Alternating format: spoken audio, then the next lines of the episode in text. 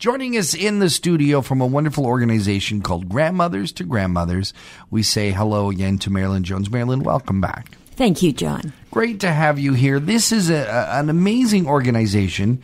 Uh, Stephen Lewis kind of had a hand in, in, in maybe getting this. He was the inspired. founder. Yeah, yeah. Tell us about about how this works. Uh, grandmothers in Africa were devastated through the last couple of decades with the loss of their own children to AIDS and HIV. Right. And Alana Lewis, who has now taken over the foundation, Stephen's daughter, promotes um, and helps grandmothers in Canada to get organized and and know more about what's actually going on and fundraise. So we we support the grandmothers in Africa and um, and we get to know some of them pretty pretty personally. The big challenge, of course, with the big AIDS epidemic, uh, th- there's a lot of orphans. A lot of parents are dying off, and the only one left to look after them are the grandmothers. My story on Sunday at Trinity at two o'clock at, is going to be about Philister, who is HIV, and her granddaughter Beatrice, who unfortunately is the one out of the seven grandchildren who is also positive. So that's what I'm going to be focusing on. Uh, Marilyn, uh, this time around, you brought in the studio uh, strapping young man, uh, Hamish McGregor. Uh, Hamish, great to have you here in the studio. Thank you.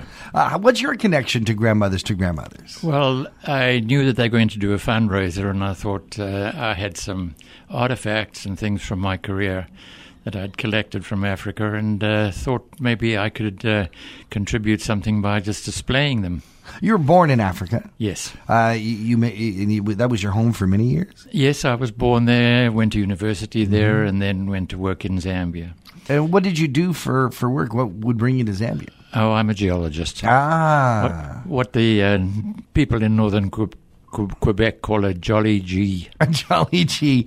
A- And as a geologist, I guess you came across ar- artifacts over your career. Yes, I came across artifacts all, all over the place, and you know, one always sort of gathers souvenirs and mementos as one travels. And I was as guilty as most other people.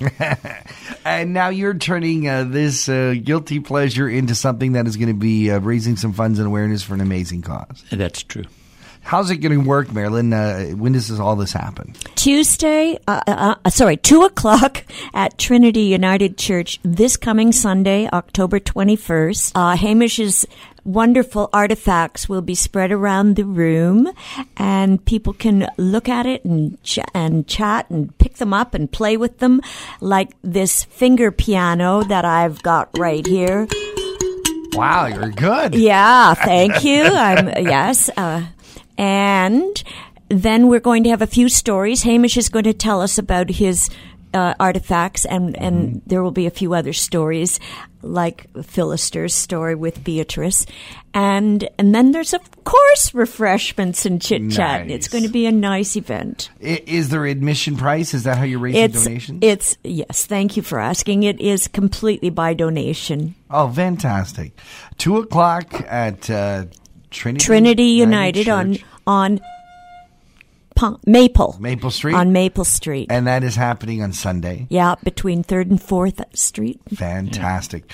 Well, we're really looking forward to this event, and of course, uh, congratulations to all the work that grandmothers to grandmothers do. Um, and, The uh, name of the event is the the Bushman Snuff Box, and Hamish happens to have it right here. uh, Bushman Snuff Ah, Box. Yes, the Bushman Snuff Box. It, it looks to me uh, like a turtle shell, isn't it? Yeah, it, but it's very ornate. Yeah, that's correct. It is a turtle shell, and it's uh, got beads on it.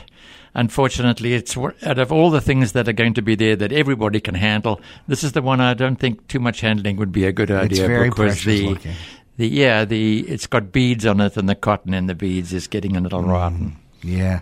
A- And what what kind of snuff would they use back then? Well, t- snuff is ground tobacco. Okay. And uh, it may have been laced with a little bit of extra stuff, like we're having a making le- le- legal around here. I don't know. You never know, right? So uh, Oh, fantastic! Well, uh, this sounds like it's gonna be wonderful. Uh, It's gonna be great to see all of these artifacts up close and personal, and uh, great to hear the wonderful stories from grandmothers to grandmothers. Marilyn Jones, thank you for joining us, and Hamish McGregor, thank you so much for being here on Talking the Town. John, thank you for having us. You're wonderful.